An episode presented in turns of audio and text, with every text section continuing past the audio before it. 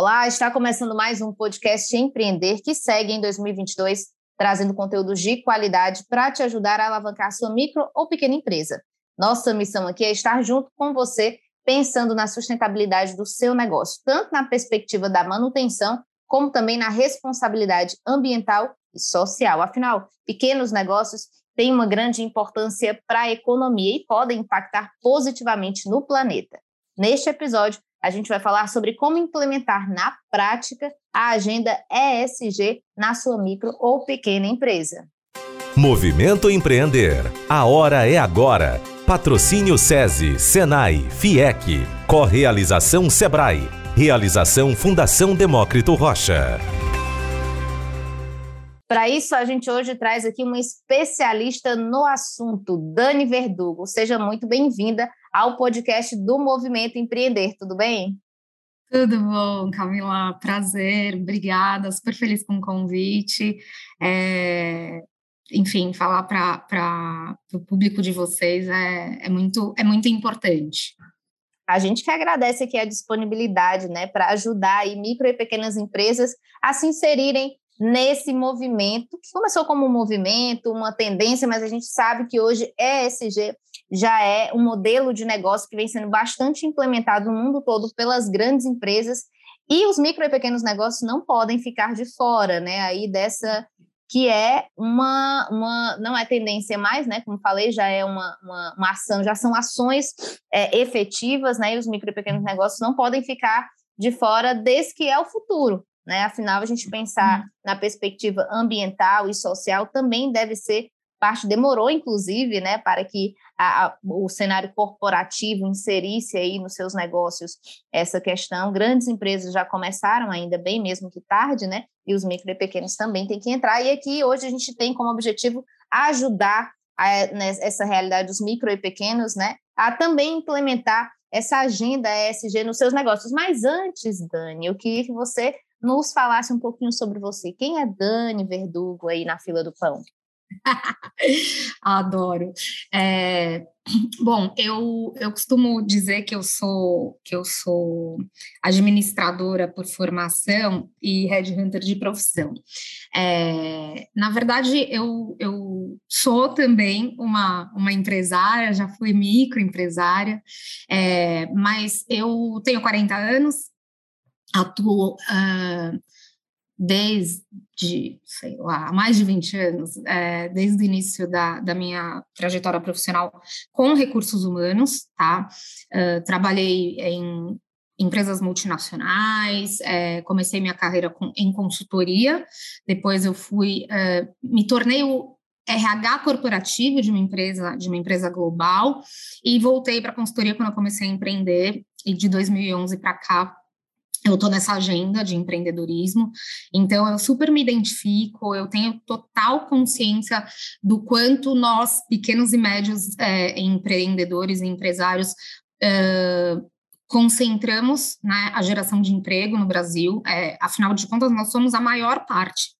Então, quando a gente conecta com a agenda SG, se nós somos a maior fatia do bolo, nós precisamos é, estar alinhados à agenda.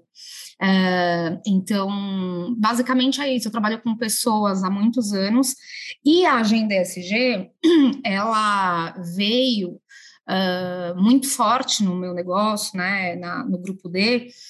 Primeiro, porque eu sou uma mulher, é, então, do ponto de vista social, é, empreender para as mulheres é, muitas vezes é mais complexo do que para os homens, por vários motivos. É, e segundo, porque nós atendemos grandes clientes, né? E isso nos deu a oportunidade de uh, mergulhar na agenda ESG muito cedo.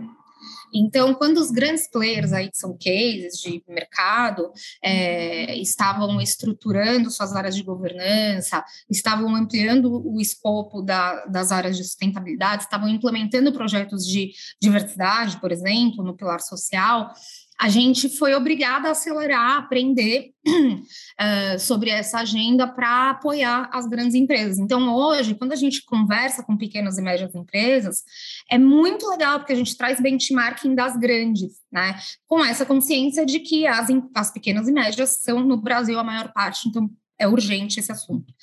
Uh, e aí, fora é, é, o nosso dia a dia no Grupo D, apoiando empresas na agenda ESG, desde o diagnóstico, passando por, pela contratação das pessoas, até o processo de consolidação da agenda, é, eu acabei me envolvendo em várias outras frentes, como é, investimento em startups uh, de, de, mulheres, uh, como escrevendo livro sobre a agenda ESG com, com um grupo de mulheres. É, na série Mulheres, nós temos uh, um título editorial chamado Mulheres ESG com três volumes, a gente está agora formando a, o time de escritoras para o segundo volume. Então, é uma agenda ampla, dá para fazer uma série de coisas, e eu estou dando esses exemplos aqui, porque, como eu falei no início, eu sou uma média hoje, e dá para fazer. Até comentava aqui antes da gente começar a nossa conversa que para o pequeno e para o médio é até mais fácil implementar. Então, essa é a boa notícia do nosso papo. Maravilha, então é uma boa perspectiva aí, né, que pequenos e médios têm da agenda ESG. Mas é, ESG deixou de ser uma tendência, né? Como já falei no início, já é um modelo de negócio bastante explorado por empresas no mundo, todo, no mundo todo. Qual que é a uhum. importância né, dessas três letrinhas? É porque hoje os negócios precisam nascer, quem ainda vai tirar sua ideia aí de negócio do papel, né? E uhum. crescer ou crescer pensando nessa agenda, Dani. Tá. É, eu, eu, se você me permitir, eu vou voltar duas casas, né? dois, dois passos aí. É, o tema sustentabilidade, quando a gente pensa no ambiental, ele acho que todo, todas as pessoas das, de quaisquer gerações vivas hoje já ouviram falar, porque é um tema uh, bem mais, mais antigo e conhecido. Uh, a agenda ESG, uh, sob essa sigla, né, é, ESG de ambiental, social e governança, é, ela, ela também não é tão nova, mas ela vem uh, se, se, se consolidando e popularizando há uns 4, 5 anos, quando o mercado de capitais, então o presidente da B3, é, grandes fundos de investimento é, é, é multinacionais começaram a se posicionar em relação aos seus investimentos. Né? O presidente da B3 no passado até comentou que é, empresas que não estivessem alinhadas à agenda ESG deixariam de existir. E eu concordo com isso. Então, como você bem disse, é, não é mais nenhuma tendência, é uma obrigação. As empresas, independentemente de porte, precisam ter esse drive, esse mindset ESG. Uh, então, quando a gente pensa no, no, no, porquê que a agenda se popularizou, basicamente é por isso, porque a gente tem que pensar em sustentabilidade, não só do ponto de vista ambiental só, mas sustentabilidade no sentido de perenidade, de continuidade do planeta. Se a gente for bem no extremo, é do planeta da, no, da, nossa vida, né, da, da nossa existência. Uh, e aí, todos os envolvidos, todos os stakeholders precisam é, ter esse mindset. E aí, a, a sustentabilidade vai é, é, impactar também os negócios. Então, independentemente do tamanho da empresa, ter este mindset, estar alinhado é, com, a, com a agenda é essencial. E aí, não é complexo, porque se a gente for pensar em governança, estamos falando basicamente de ética. Basicamente de ética. Uh, dá para aprofundar mais, obviamente, mas se a gente for pensar no na principal característica do pilar, governança é ética. Uh, se a gente for pensar no ambiental, é, em, nas, nas menores ações, até as mais complexas, até como modelo de negócio, é cuidar do meio ambiente, é ter ações e hábitos que uh, não degradem o meio ambiente. E se a gente for pensar no social, é cuidar das pessoas. Todas as organizações, de tecnologia ou não, porque no futuro também eu acredito que todas as empresas serão empresas de tecnologia, têm pessoas. Então, como é que a sua empresa lida com as pessoas? E aí, nos três pilares, dá para aprofundar muito mais, pegar várias metodologias, é, exemplos como benchmarking, mais. Se for para pensar no básico, olha, eu sou uma microempreendedora.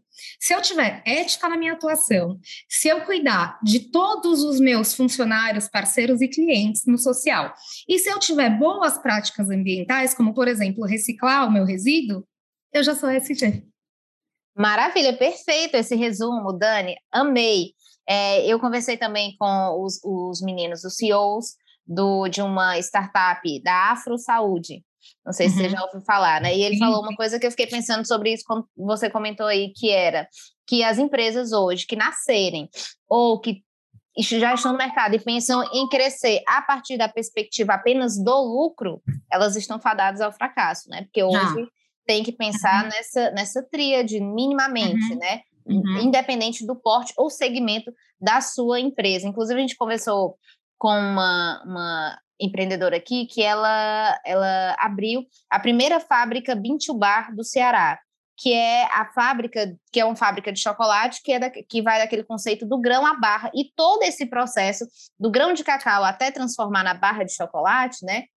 Essa cadeia, dentro desse conceito Bintubar, é pensado na maneira sustentável em todos os aspectos, desde a da embalagem do chocolate, desde o modo como esse cacau é produzido, se é agroecológico, quem é o produtor.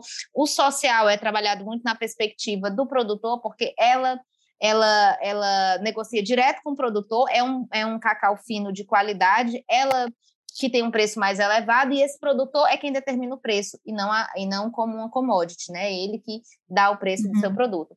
Mas pensando em todas essas, essas cadeias, né, são muitas ações contempladas nessa agenda ESG, né? Por onde começar? Uhum. Qual o primeiro passo para implementar os preceitos ESG dentro de uma empresa, Dani? Você deu um exemplo aí muito bacana, né? Ética social é pensar nos funcionários, na empresa, no cliente, enfim, nas pessoas como um todo.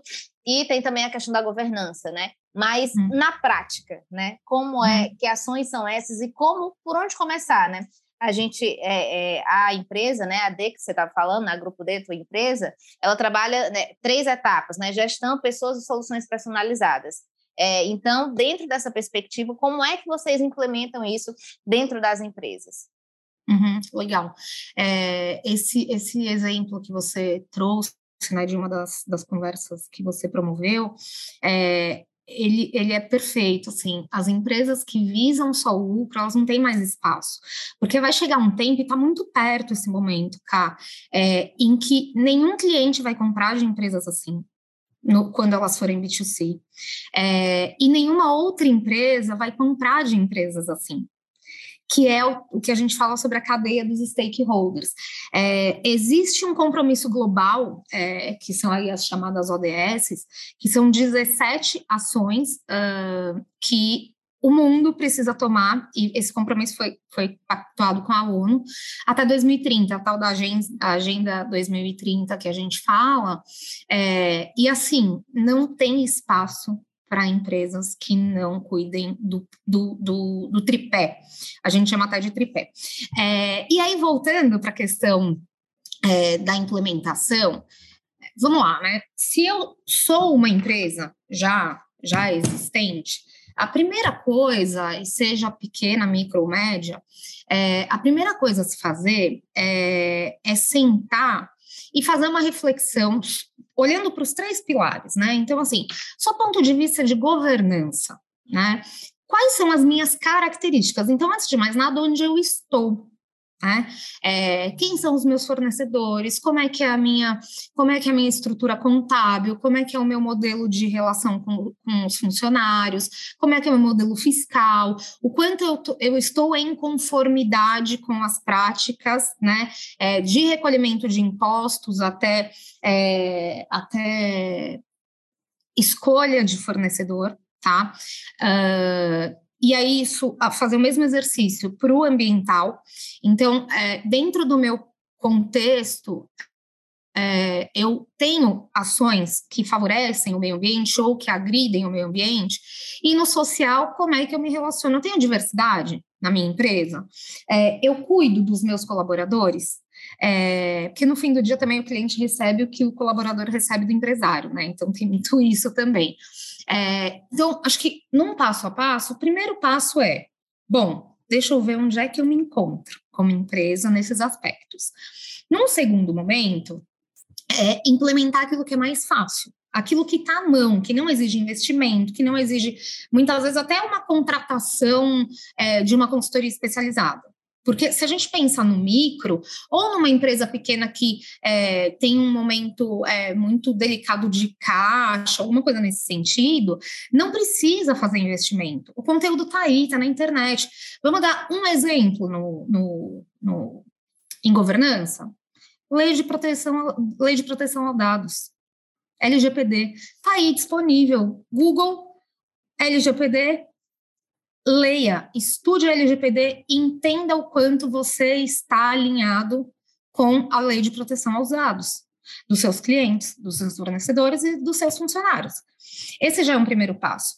Um segundo passo, ainda em governança, que não exige nenhum investimento externo, é, e qualquer colaborador, né, sendo sendo uma avaliação criteriosa, qualquer colaborador pode acumular essa função, é assim, poxa, nós temos um código de ética, e um código nada mais é do que uma lista, uma lista do que é certo e do que é errado.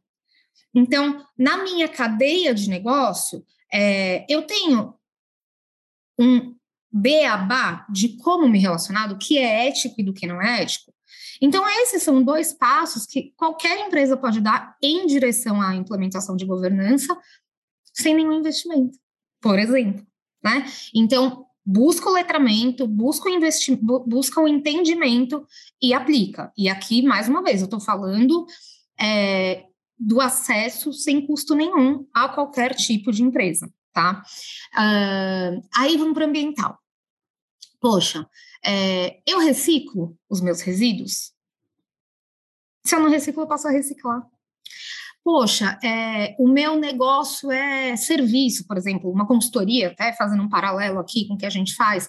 Eu quase não tenho resíduo. Bom, o pouco que eu tenho, eu já tenho que reciclar, né? É, poxa, eu posso comprar material é, reciclado. Né? Eu posso buscar fornecedores deste tipo de material. Poxa, é, eu, não eu não tenho emissão de carbono, mas eu posso comprar créditos de empresas, porque existem empresas que vendem crédito de carbono zero, é, e aí eu coloco um pequeno investimento. Eu estou falando de pequeno investimento. Eu estou falando de centenas de reais. Entende? Então, é possível no ambiental qualquer tipo e porte de empresa aplicar com essas duas ações, por exemplo. Eu estou trazendo duas, caso você quiser mais, a gente fala, tá? E no social, bom, vamos pensar. É, eu, tenho, eu tenho funcionários? Legal, eu tenho funcionários. Vamos imaginar três. É, eu posso trazer para esse, esse ambiente diversidade. E aí, diversidade, estamos falando de etarismo, então eu posso trazer uma senhora para fazer parte dessa equipe, uma senhora aposentada, por exemplo, e aí eu já estou sendo, é, eu já estou trazendo diversidade sob a perspectiva de etarismo. Ah, etnia.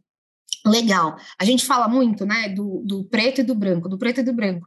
Mas, poxa, tem os orientais, tem os refugiados. O Brasil é um, é um ambiente muito rico sob ponto de vista de, de, diversidade étnica. Então, poxa, eu posso tentar trazer também pessoas é, e, de repente, ter um grupo de quatro pessoas que seja eu e mais três funcionários, cada um com uma origem diferente. Isso é diversidade. Poxa, o meu ambiente é, empresarial, mesmo que pequeno, ele, ele ele é seguro psicologicamente para os meus funcionários?